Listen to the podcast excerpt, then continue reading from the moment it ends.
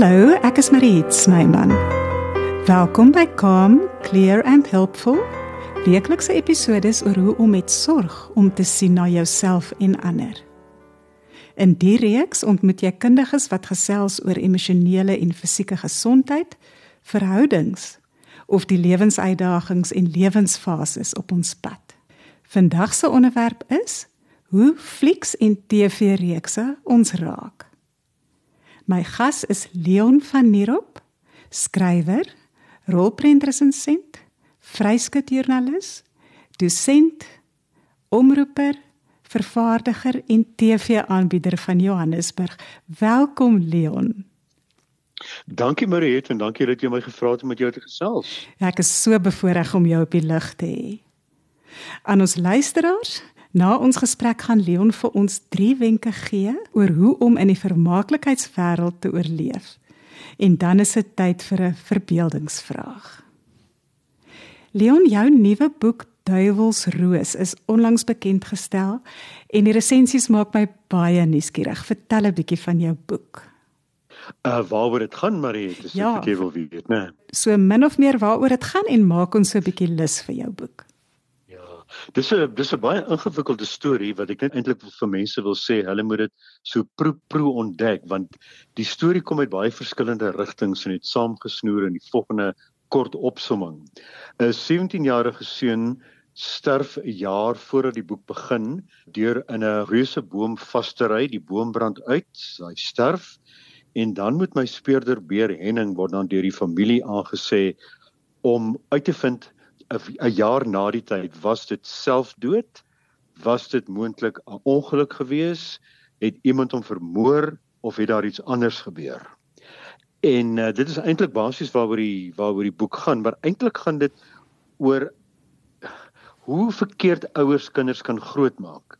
Uh, ouers sien nie altyd raak wat hulle kinders se probleme is nie of soms het kinders sulke groot talente, sulke reuse talente of is hulle semi-autisties soos in hierdie geval gebeur het, maar ouers sien dit nie raak nie en hulle weet nie hoe om daardie kind groot te maak nie of om vir hom vryheid te gee om sy verbeelding vrye teels te gee nie, maar tog ook 'n wakende oogie oor hom te hou en te sorg dat hy te alle tye veral op geestelike gebied veilig is. En dit is iets wat die jong man Marnus van Ek se ma Matilda van Ek nie gedoen het nie en nou pluk sy die vrugte daarvan. Dankie Leon, daai klink baie interessant en sommer ook vir die ouerskap afdeling op my webwerf, ek moet sê. En dan het jy 'n gids geskryf met die naam Druk speel. Vir wie het jy dit geskryf? Ek het dit gespeel vir Lapa en ek het intussen die uh, presiese adres gekry waar mense dit kan bestel. Maar eers te gaan druk speel, uh, het ek kom ons sê van 2013 tot 2023 het ek Afrikaanse rolprente gevat en feitelik elkeen ontleed.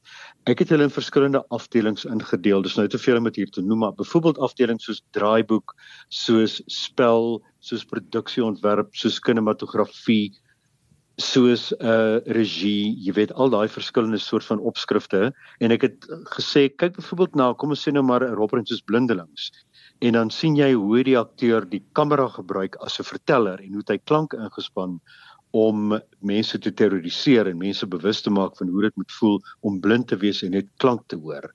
Uh op daardie manier ontleed ek dan elke rolprent, sekere fasette van die rolprent, want wat baie keer met my gebeur en ek kan nie vir jou sê hoeveel keer ek e-posse kry of mense kry wat my in die straat stop of wat ook al en vir my sê my kind moet oormôre hierdie vraestel inhandig of hulle moet voor 'n klas gaan praat oor hoe om belade verenkeling te ontleed. Waarna kyk jy in belade verenkeling? Waaroor gaan belade eintlik? Want dit gaan nie net oor 'n skrywer wat verdwyn nie, dit gaan oor veel veel meer as dit. Kan jy asseblief vir ons help? En ek het nou al regtig moeg geword om die vrae te beantwoord want dit dis net te veel jy weet en toe het ek besluit ek skryf 'n boek wat al daardie vrae volledig gaan beantwoord en die boek bestaan ook uit volledige resensies. Ek sal dus belade vir enkeling wat voorgeskryf is vir skole vir matriek sal ek 'n volledige resensie skryf en sê waarna mense moet kyk waarna hulle moet oplet. Dit wat hulle gewoonlik miskyk want dikwels uh, kyk mense prentjies as hulle na 'n film kyk en hulle kyk nie dieper in 'n film in nie.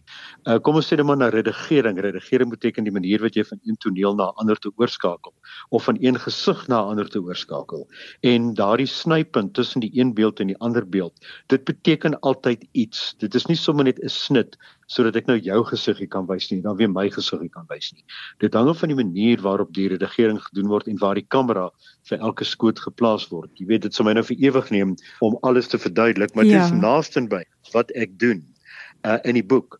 En ek skryf oor 10 rolprente volledige resensies. Ek verduidelik ook hoe om 'n werkstuk te skryf, hoe om 'n rolprent te ontleed want dit help nou nie ek sê vir mense hoe om 'n film te 'n resensie oor 'n film te skryf nie, want leerders skryf nie noodwendig resensies nie.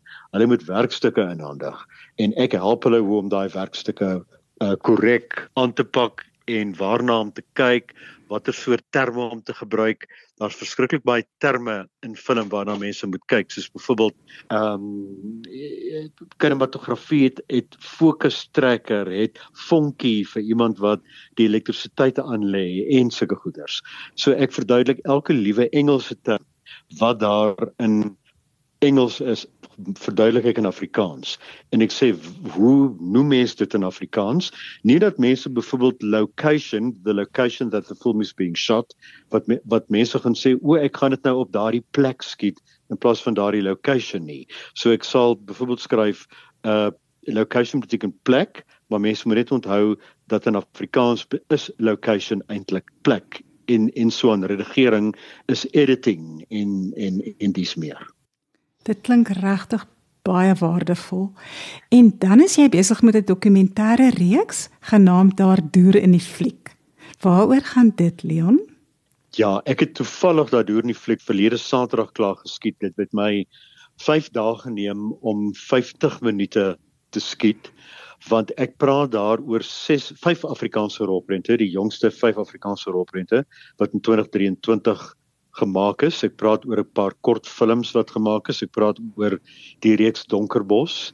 Uh ek verduidelik uh waaroor elke rolprent presies gaan. Ek gee stories wat agter die skerms gebeur en dan praat ek met 23 verskillende rolspelers wat almal bygedra het om van die rolprente 'n sukses te maak. Ek doen onderhoude met byvoorbeeld uh Nico Skeepers wat Donkerbos gemaak het en ek vra vir hom wat het jou geïnspireer om Donkerbos te maak? Hoekom is die titel Donkerbos? Wat is donker in die bos? Hoekom is dit donker? Da daardie soort van vrae. Uh en ek wys uittreksels natuurlik uit die rolprente. Kom ons sê nou maar ek sou praat oor blindelings en ek sal sê die sigstok soek oor die vloer en ons hoor die dowwe klanke van die sigstok, maar ons hoor ook iewers ver af 'n motor aangery kom. Watter uitwerking het daardie twee klanke te gelyk as ons te gelyk daarna luister soos wat die vrou daarna luister? Dan sal ek dit wys en so aan.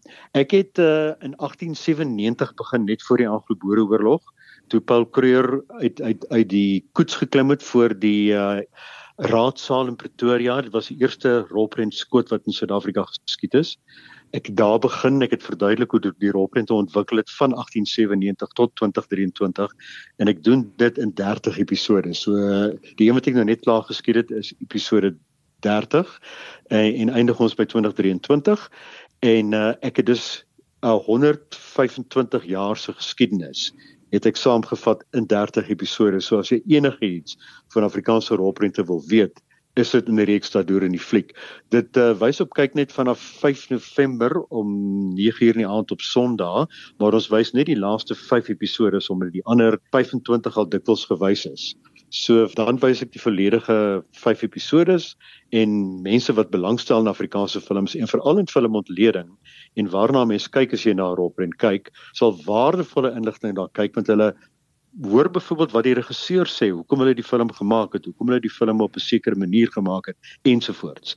So ek sou sê ek het nou regtig waar die Afrikaanse filmbedryf daar vasgevat en uh, 'n uh, dokument daarvan saamgestel. Dis ook in 'n boek genaamd Daardeur in die fliek wat by Protea uitgewers verskyn het. Uh en uh dit gaan tot by 2012 daardie boek. Ek moet nog die volgende 10 jaar in 'n nuwe boek saamstel as ek die tyd het om dit te doen. Ja, sure Leon. Jy het beslis nie tyd om net te sit en niks doen nie. Nooit hoegenaamd nie, nooit. Wat is niks doen Mariet? Hoe spel jy dit? hmm. Leon, vertel bietjie hoe jy as kind by bioskoop betrokke geraak het.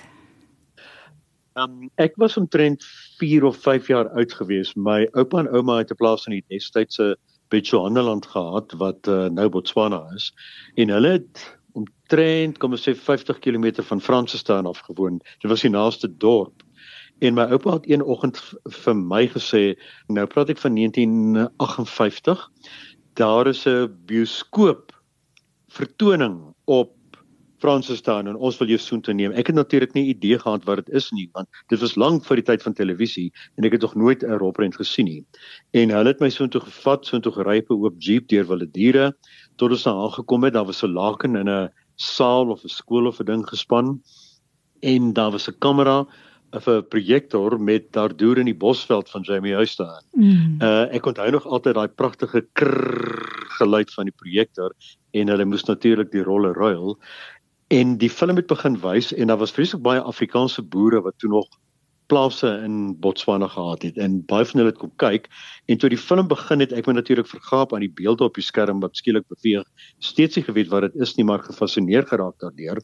Maar wat my meer betower het was die invloed wat dit op die mense gehad het die reaksie van die mense die manier waarop hulle gelag het die manier waarop hulle opgestaan het en uitgeroep het en gesê het oppas jy gaan val en so aan en ek het gedink genade is dit nie ongelooflik dat daai goedjies wat daar op daai muur of of of of laken beweeg so invloed op mense het nie?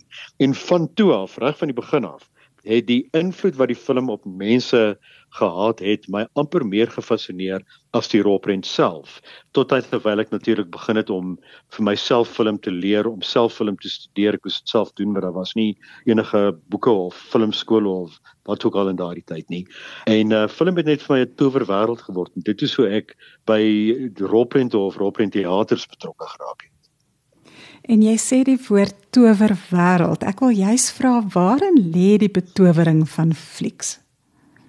Die betowering van flieks lê in die feit dat dit jou wegneem na 'n plek waar jy moontlik nog nooit was nie. Kom ons sê nou maar Oppenheimer en Barbie is twee baie goeie voorbeelde waar ons na plekke toe gaan waar ons nog nooit in ons lewe was nie en ons word bekend gestel aan dinge waarvan ons nie weet nie. Ons horisonne word verbreed. Die regisseur manipuleer jou natuurlik 95% van die tyd om te dink soos wat hy wil hê jy moet dink om iets te sien soos wat hy wil hê jy moet dit sien en dit gee ook vir jou kennis, dit gee vir jou inligting, dit vermaak jou. Onthou 'n film hoef nie noodwendig altyd inligting te gee of jou horisonne te verbreek nie. Dit kan suiwer vermaak wees soos Tom Cruise se Mission Impossible rolprente waar jy net op 'n avontuur rit gaan, jy hoef net jou stoel uit op te staan nie. Jy kan net sit en daar tuimel jy van 'n kraans af en jou valskerm gaan oop en jy land op 'n terrein se dak.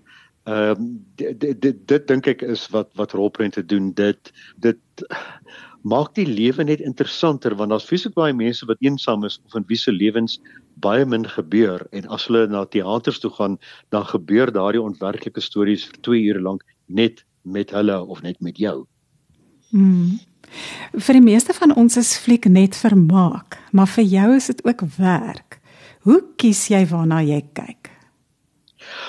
Ek sien flieks nie noodwendig as werk nie, want baie keer is mense werk moet doen. Kom ons sê nou maar ek moet 'n wiskundige formule uitwerk of ek moet uh, 'n belastingopgawe invul. Is dit vir my aaklig?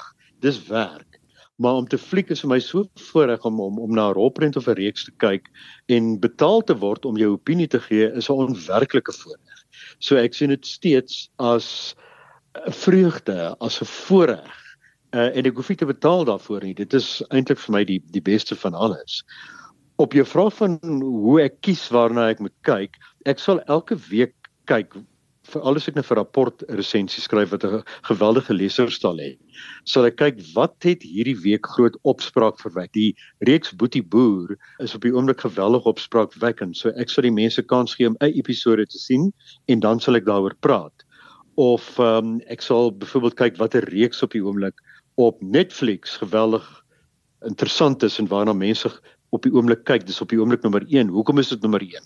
Nou sal ek daarna kyk en ek sal 'n resensie daaroor skryf, my opinie daaroor gee, maar ek sal nooit vir mense sê om te gaan kyk of nie te gaan kyk nie. Ek sal vir hulle sê jy mag dalk hiervan hou of dit sou jou die moeite loon om te gaan kyk, maar ek sal nie sê dis 'n moet sien nie. Ek sal dit bitter bitter selde wat ek sal sê dis 'n moet sien of dis afgryslik bly weg daarvan wat wat vir my afgryslik is is nie noodwendig vir hulle afgryslik nie.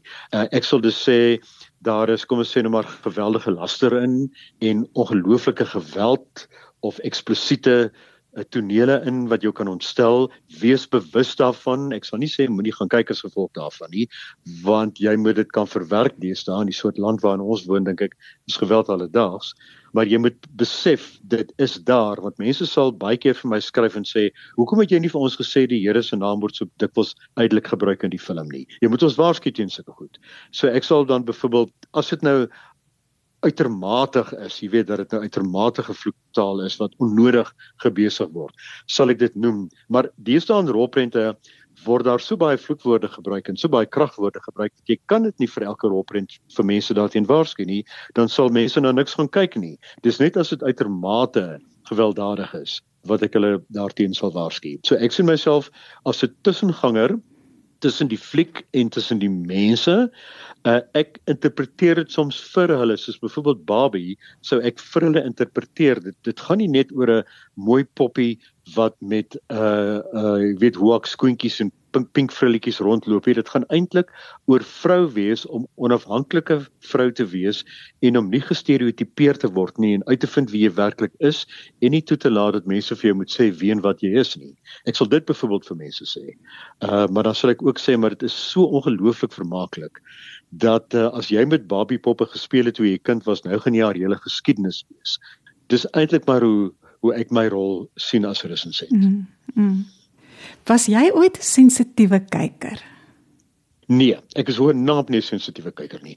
Ek kom by die tyd uit, nou praat ek van die 60er, 70er en 80er jare toe ons geliefde sensuurraad 'n rolprente versnipper het en verwoes het sodat jy na iets sou kyk soos 'n Ingmar Bergman film en nie kop of ster daarvan kon uitmaak nie want die oomblik wat daar 'n glimpsie van naaktheid is of enigiets seksueel is word dit uitgesny sodat die film dan hoegenaamd nie vir jou sin maak nie want kom ons sê nou maar dit gaan oor die seksuele kan jy tog nie al daai tonele uitsny en dit steeds vir iemand wys nie.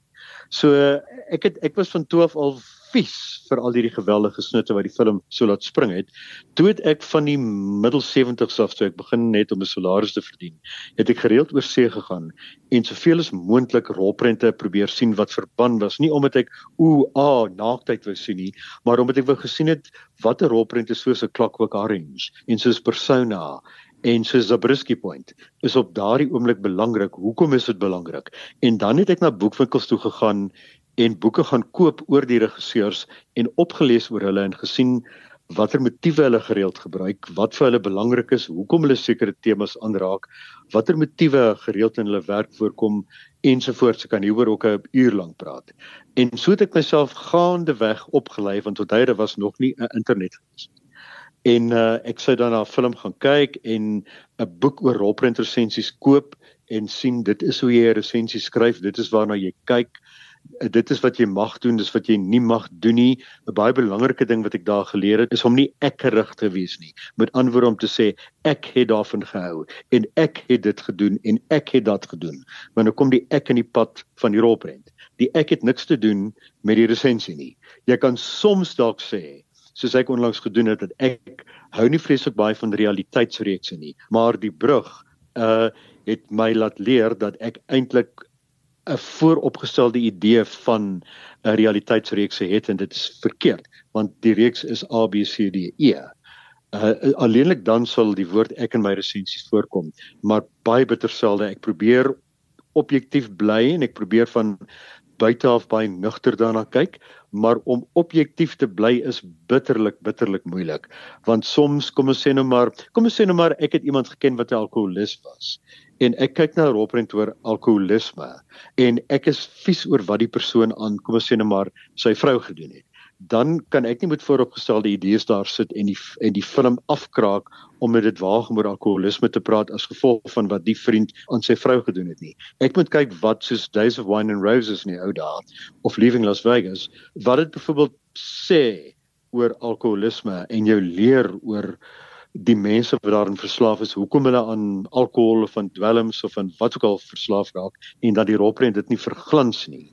Uh want soms deesdae dit is vir my baie onrusbarend is feitelik almal deesdae in Amerikaanse rolprent te snuif een of ander tyd. So hulle sal 'n inkom en kokaine snuif en aangaan asof niks gebeur het nie. En dit byvoorbeeld vir my is is onverantwoordelik, jy weet. So ek sal nou nie noodwendig daarop wys nie want dan gaan jy ook niks anders skryf as net 'n klomp waarskuwings nie, maar dis die huidige tendens. Ek is nie sensitief oor sekere onderwerpe nie. As daar eksplisiete seksuele tonele is soos die Roprent damage, dan sal ek sê daar is 'n rede want dit wys wat obsessie is, hoe obsessie 'n huwelik kan vernietig. Maar as ek na 50 Shades of Grey kyk, sal ek sê dis brute eksploitasie. Daar is nie eintlik rede vir die seksuele tonele nie. Dis om jou te prikkel wat dit daar geplaas is en is grootliks onnodig en eintlik baie vervelig. So niks van my werklik ooit uh sensitief maak nie, maar maar jy het ons is ook deesdae so gedesensitiseer as dit die regte woord is mm. teen geweld. Ek kyk net maar na iets soos Boetie Boer of ek kyk na iets soos uh Devil's Dorp dat 'n mens amper nie die geweld meer agterkom nie want jy sien op die nuus en jy sien in koerante goed wat baie erger is as wat enige regisseur vir jou ooit op 'n skerm kan uitdink. Daarom dink ek het ek so geraak dat ek na iets kyk, ek sal dit evalueer, besluit hoekom dit gebruik is, was dit nodig om te gebruik. 'n 'n goeie voorbeeld is Oppenheimer sit Oppenheimer en die vrou op wie hy verlief was poedelkaal met mekaar in gesels. Hoekom sit hulle poedelkaal daar? Omdat hulle letterlik nakend vir mekaar is. Die een van die twee maak ook eintlik hulle harte ooit oop nie en skielik sit hulle heeltemal nakend teenoor mekaar en is daar niks om agterweg te kry nie. Daarom word die naaktheid in daai toneel gebruik wat baie kontroversie veroorsaak het, maar dit pla my byvoorbeeld nie. Jy weet, en ek sê ook vir mense, dit moenie jou pla nie. Ehm um, mense sal ook soms sê daar's baie gevloek in Quentin Tarantino se rolprente, maar ons het dit nie eintlik opgetel nie. Ons het dit nie eintlik agtergekom nie. Dan sal ek sê ja, want elkeen van daai karakters vir hulle is sekere vloekwoorde algemene taal. Hulle kom nie eens agter hulle gebruik dit nie en daarom soos in die rolprent Wonderlus byvoorbeeld in Afrikaans, kom jy nie eintlik agter uh dat vloekwoorde gebruik word nie of vloektaal gebruik word nie want dit is hoe die karakters praat en jy moet dit maar net eenvoudig doodeenvoudig aanvaar of nie na die rolprent gaan kyk nie want daar staan 'n duidelike waarskuwing 16 taal gebruik. So moenie kwaad wees as jy daarna kyk en daar word gevloek en dan raas jy met my nie. Jy moet op die plakkaat kyk wat daar staan. Hmm. Dit klink my wat jy doen is om perspektief te gee. Hmm, definitief. Ek probeer perspektief vir mense te gee om vir hulle te sê uit watter perspektief moet jy na die rolprent kyk soos ek nou net verduidelik het. Ek dink ek het dit alles nou net verduidelik. Ja. Van ehm um, ek probeer vir hulle ook daarop wys dat hulle nie so geweldig kleinserig of preuts moet wees nie. Om een of ander rede is baie mense vandag nog steeds geweldig preuts. daarmee sê ek nie jy moet promiskuur wees nie. Ek sê maar net jy weet moenie nie preuts wees as iemand 'n sekere woord gebruik in 'n sin en dan geskok wees en dan vir die volgende 5 reëls glad nie hoor wat gesê word nie oor daai een reël jy ontstel het nie. Ehm um, jy moet dat die reël verbygaan en verstaan hoekom dit gesê word en verstaan uit wie se perspektief dit gesê is en hoekom dit gesê is. Ek het gewonder Leon, of daar flieks of TV-reekse is of was wat jou lewensuitkyk merkbaar beïnvloed het. O, ek ek moet amper vir jou sê maar jy het feitelik elke rolprent wat ek sien verander my want iemand het eendag vir my gevra wat is 'n goeie film en ek kan 'n goeie film opsom in die volgende sin. 'n Goeie film is wanneer die persoon wat uit die teater stap anders is as die persoon wat ingestap het uh die film moes jou verander het op een of ander manier. Maak nou nie saak watter manier nie, daar's 80 maniere waarop 'n film jou kan verander. Uh iets soos kom ons sê net maar 2001 A Space Odyssey wat my die grootste film is wat ek nog gesien het, het vir my laat besef hoekom ek op aarde is. Die rolprent is een groot stuk filosofie en dit verduidelik wat ons as nietige mense op die planeet soek, hoe klein ons is in vergelyking met die heelal en wat moontlik kan gebeur met jou as jy die dag sou sterf wat daarna moontlik vir jou wag jy weet. Uh, ek sê altyd moontlik nê mm. want niemand weet nie. Mm. uh en en in Europa is daar jy het byvoorbeeld my lewensuitkyk heeltemal verander. Ek weet jy het hier in die covid tyd het jy begin om TV-reekse te resenseer reg? Mm mm korrek hoe sal jy sê hoe verskil flieks en TV-reekse van mekaar Flieks en TV-reekse verskil hemelsbreed van mekaar, want die styl waarin 'n TV-reeks geskied word of 'n styl waarin 'n film geskied word, is totaal anders. Nou moet ek dadelik by sê dat as jy na iets soos Game of Thrones sou kyk of jy kyk selfs na iets soos Downton Abbey, daardie twee reekse is soos films ges geskied. Met ander woorde, dit is op groot reuse stelle geskied. Die beelde is groot, die beelde is as jy dit op televisie kyk amper te groot vir die skerm uh Lawrence of Arabia kan jy byvoorbeeld nie op 'n TV kyk nie want dit is die groot wye uh, landskappe. Ehm um, TV is meer dialoog. Natuurlik kan jy dit nie veralgemeen nie, nee, jy kan nooit veralgemeen nie. Maar TV reekse gaan veral om dialoog. Downton Abbey is 'n baie goeie voorbeeld. Uh terwyl iets soos kom ons sê net maar Lord of the Rings baie minder oor dialoog gaan, baie meer oor wat gebeur, hoe dit gebeur, hoe die regisseur dit vir ons wys. Ehm um, dieselfde met rolprente. Uh weer eens iets soos Oppenheimer, die ontplof van die kernbom. Kan jy onmoontlik nie op 'n klein skermpie of op 'n foonskermpie kyk nie. Jy sal nooit die impak daarvan verstaan. Jy moet dit op 'n groot en 'n wye skerm kyk.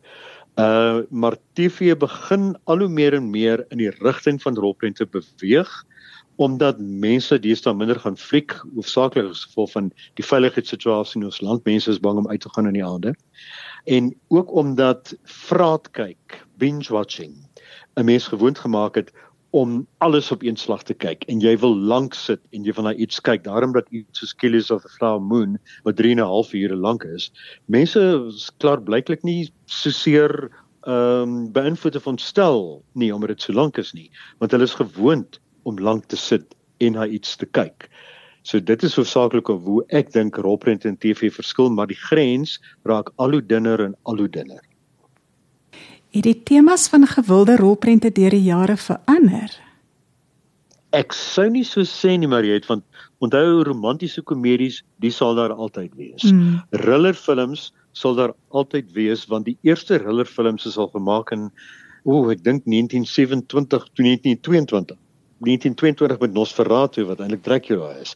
Daar het thrillers begin het aangehou. Soms val 'n sekere genre se gewildheid, soos dit met thrillers gebeur het en iets soos Psycho en Halloween en The Shining het mense weer laat onthou van thrillers.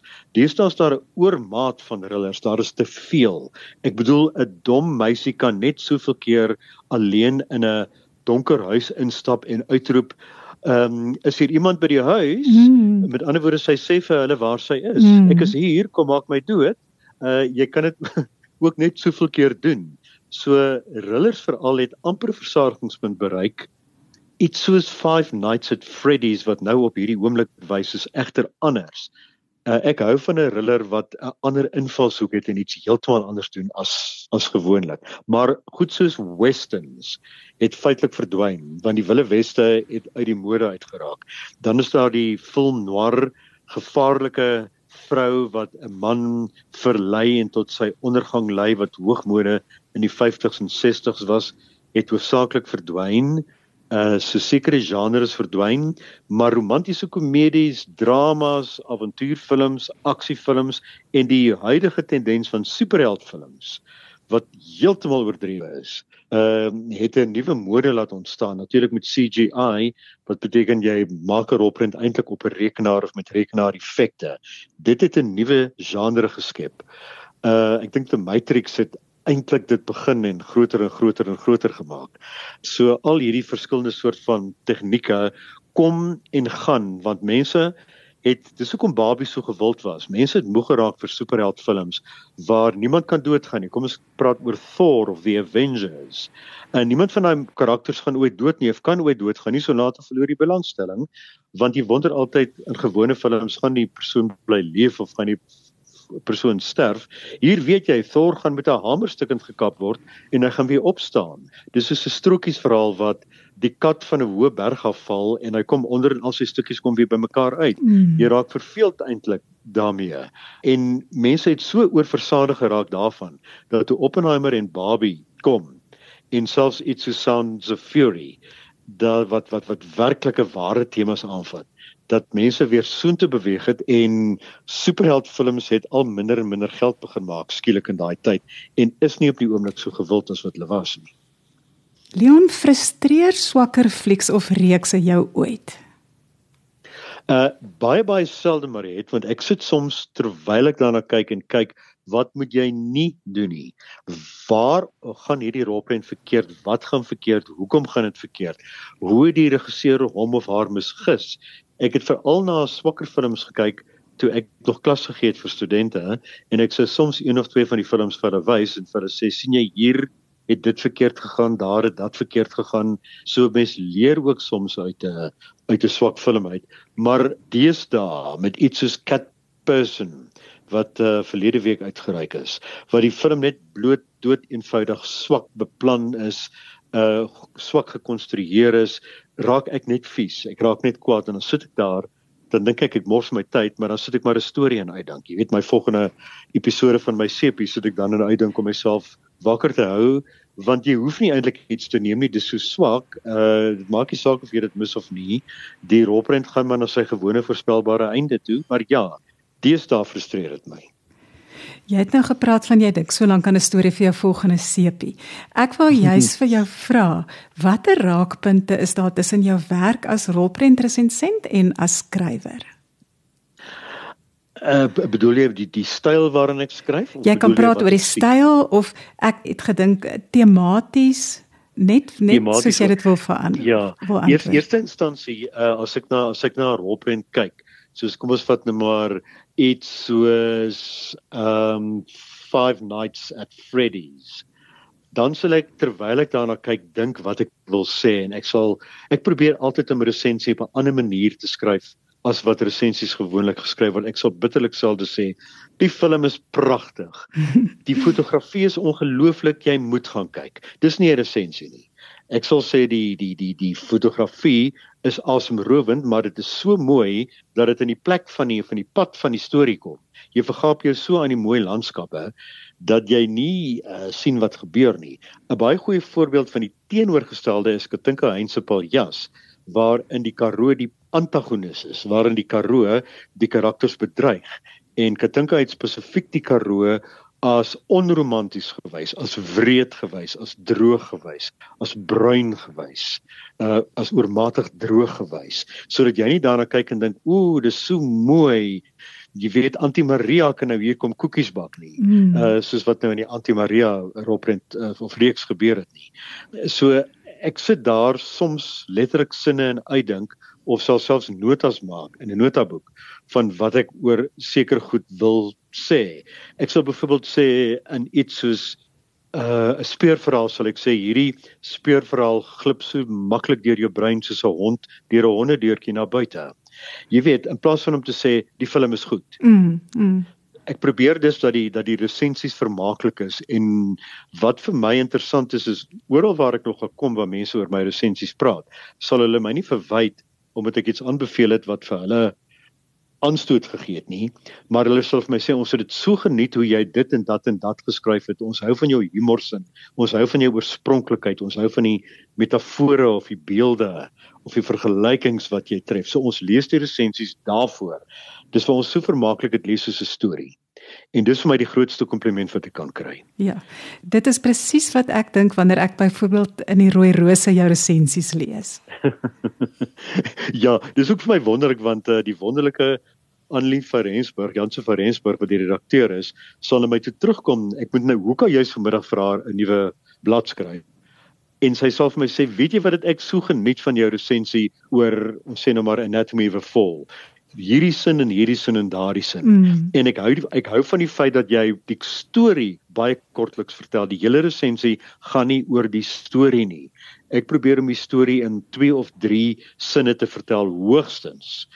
Want baie mense 80% van die resensie bestaan uit waaroor dit gaan. Maar nou moet ek myself in die rede val hier en sê soms gaan 'n rolpunt oor iets anders as waaroor jy dink dit gaan. Uh weer eens is Oppenheimer 'n voorbeeld. Uh, dit gaan nie net oor die skepping van die atoombom nie, dit gaan oor die feit hoe die regering Oppenheimer misbruik het en teen hom gedraai het en uiteindelik indirek vir sy dood verantwoordelik was. Dis waaroor dit eintlik gaan. Soos Duivelsroos eintlik gaan oor ouers wat nie weet hoe om hulle kinders verdentlik groot te maak nie. In daai opsig sal ek dalk 'n sekere toneel uitlig of oor 'n sekere aspek of 'n tema praat en sê op die oog af lyk dit of dit sommer net bloot oor liefde gaan, maar eintlik gaan dit oor twee mense wat dit haat om mekaar lief te hê. Uh en dit maak die rolprent baie snaaks. So, uh, jy weet daai daai daai soort van ding. Mm. Maar die goed wat ek in rolprente sien, probeer ek dat dit my nie beïnvloed as ek 'n roman skryf nie, want dan steel jy. Uh dan steel jy hulle idees. Ek sal byvoorbeeld wel dink as ek iets soos Knives Out sien of 'n ek het 'n Christie sien soos 'n uh, Midnight Orient Express en ek kyk hoe Kenneth Branagh dit geregisseer het, dan sal ek dink, "Sjoe, dis is daarom regtig baie slim dat Agatha Christie dit en dit en dit gebruik het om uh, haar moorde op te los. Ek moet miskien ook 'n soortgelyke ding gebruik om my moord in my nuwe storie op te los, maar ek sal nou nie dat dieselfde karakters byvoorbeeld uh, selfs dieselfde soort moord pleeg nie. Mm. Leon, waar kan luisteraars jou werk raakloop vir al jou boeke? Wel om om druk speel te bestel, kan jy die volgende doen. Ek gaan die adres gee, dis een woord Lapa Orders @penguin random house. Is een woord .co.za.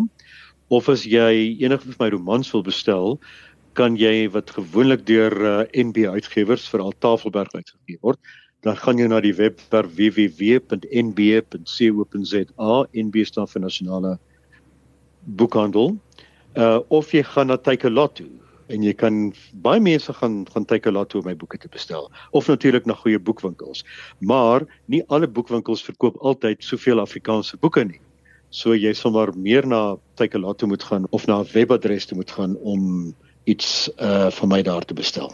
Ja, ek gaan hierdie skakels gaan ek aan die potgooi aanheg en ek gaan dit ook aan die potgooi notas noem.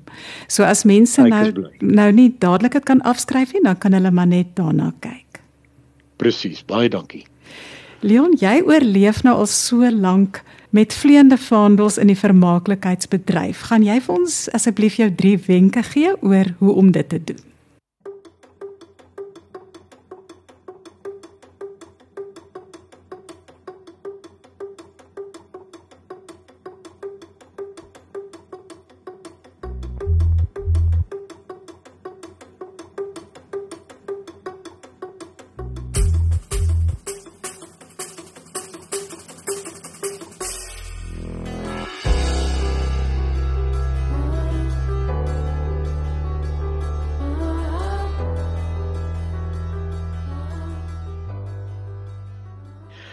Die eerste een is ek hou my voete plant op die aarde. Uh, ek het nou byvoorbeeld aan dat hoor in die fliek gewerk. Uh, daar was 25 mense wat saam met my aan die episode gewerk het. Hulle is doodgewone ouens natuurlik met geweldige vaardighede wat elkeen sy of haar eie werk op die stel het. Ek sal sorg dat ek met elkeen van hulle praat, dat ek elkeen se naam probeer onthou uh dat ek besef ek is ook 'n mens net soos hulle toevallig aan die reeks oor my maar as hulle nie daar was nie was ek nie daar nie. So ek probeer net te dink ek is nou nie hierdie belangrike mens nie, maar ek is deel van 'n span. Ek werk net dood eenvoudig saam met 'n span. Uh die ander ene is moet nooit jou reklame of jou publisiteit glo nie, want dikwels sal ek in artikels lees uh jy weet byvoorbeeld uh o Leon is 'n geniale skrywer of wat ook al en dan sal ek dink nee nee nee ek ek ek is nie ek is nie. Ek is net 'n skrywer wat probeer om na die beste van my vermoë te skryf uh want as ek nou gaan dink ek is 'n genie dan gaan ek mos nou dink ag niemand kan my iets leer nie. Maar jy leer altyd iets. Byvoorbeeld, ek is nou weer besig met 'n nuwe roman vir 'n uitgewer en dan sal daar notas terugkom van die uitgewer vir my sê oppas hiervoor jy gebruik die woord skielik 313 maal in die teks uh, daar's ander woorde verskielik probeer uh, ander uh, sinonieme kry. Uh hierdie toneel volg hierdie een te vinnig op of ek kan nie glo dat daardie vrou op daardie oomblik so iets sou gedoen het nie. Uh, wil jy nie daai toneel net herbedink en vir haar beter motiverings gee nie? En dan besef ek dat ek byvoorbeeld al skryf ek hoe lank al boeke steeds daai foute maak. En dieselfde geld vir resensies. Ek sal byvoorbeeld 'n resensie skryf oor 'n Dion Meyer boek en oor Benny Griesel praat. En dan skryf ek in die resensie Griesel met 'n S. En ek sal aan en aan en aangaan en dan sal ek teruglees en dit nie raak sien nie. Na ruk sal ek wonder, maar as jy seker Griesel het net 'n S, het dit nie twee S's nie. En dan gaan kyk ek in sy boek en dan sê ek maar so waar, maak nou nie saak hoe verkeerd ek die boek gelees het nie. Ek het nie agtergekom hulle twee is nie. Mm. Ehm um, so ek sal elke keer terug gaan, ek sal resensie seker 10, 12 keer oorlees. Doodseker maak van elke spelling. Doodseker maak van elke feit. Want iemand het byvoorbeeld nou die dag gesê uh, in 'n resensie Anthony Hopkins het 'n baie goeie vertolking gelewer in Psycho dis nie Anthony Hopkins nie, dis Anthony Perkins. Mm. So dit is baie maklik om daai soort van fout te maak want jy dink Anthony, jy dink dadelik Anthony Hopkins, want Anthony Perkins is lankal dood, so jy kan maklik so 'n fout maak. So ek laat 'n resensie vir 'n rukkie lees as ek 'n rapport doen, ek sal my resensie op 'n maandagooggend skryf, dan laat lê ek dit oor nag, dan gaan ek die volgende oggend terug daarna en ek lees dit weer want ek moet maar 'n Dinsdagoggende 8uur in wees. En dan sien ek my genade kyk hierdie fout kyk wat jy hier gedoen het. Kyk hoe lomp is hierdie sin. Hierdie sin strek oor 4 reëls. Kan jy nie die sin in 3 verskillende sinne of die die reël in 3 verskillende sinne opbreek byvoorbeeld nie? Uh, want dan kyk ek as 'n kritikus daarna en nie as Leon die skrywer nie maar as die redigeerder wat na hierdie teks moet kyk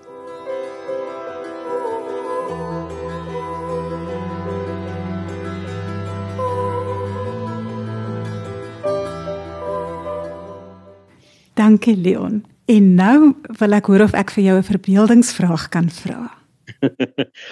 ek ek hoop ek kan dit antwoord. Onthou ek leef elke dag van my lewe in my verbeelding. Jy doen. So ek weet nie wat ek jou daaroor kan sê nie. uh, Verbeelding is iets wat net daar is. Dis 'n talent wat van bo af kom.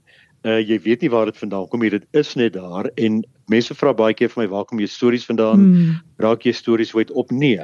Uh ek het net toevallig die talent gekry om te skryf en ek kan nie dit beskryf of dit ontleed nie. Mm. So dit sou interessant wees om te hoor wat jy vra. Dis eintlik 'n baie eenvoudige vraag, Leon. Ek het gewonder, gestel jy was 'n seisoen. Watter seisoen sou jy wees en watter gawes sou jy vir die mensdom bring? Ek hou verskriklik van herfs om een of ander rede. Herfs is natuurlik voor die winter, maar herfs is wanneer alles rustig word, wanneer die natuur af afskakel. Ek het eendag deur New England of vir 'n week lank deur New England in in Amerika gery waar al die bome rooi en bruin en geel en allerlei kleure word gedurende die herfs. Soos hier by ons gebeur het natuurlik ook met akkerbome. En daai kleure is net vir my so ongelooflik mooi en ek kry net 'n rustigheid met my as ek um, in herfs is. So herfs is my gunsteling tema of 'n uh, ehm um, seisoen. Maar as jy net vir my vra wat? Sal ek nou die mensdom toe wil bring? Om mekaar te waardeer regtig om mekaar te waardeer. Ek was nou vir 2 dae lank in die skilder Potchie se huis in Stellenbosch. Ek het vir 2 dae kon ek by hom kuier. En hy het my geleer hy sê altyd vir my omring jou met goeie mense want goeie mense bring meer goeie mense na jou lewe toe. So omring jouself net altyd met goeie mense. Dit is natuurlik baie moeilik maar dis wat ek graag sou wou doen om mooi mense aan die samelewing bekend te stel. Baie dankie Leon en dankie dat jy jou insigte met ons gedeel het vandag en vir al jou entoesiasme en lewensenergie. Dankie dat jy my gevra het Marie, dit is 'n uh, Dit was lekker om te praat. Ek het nie gedink ek kan so baie en soveel praat nie. So ek weet nie of mense luister nog nie, maar in elk geval baie dankie. baie baie dankie Leon.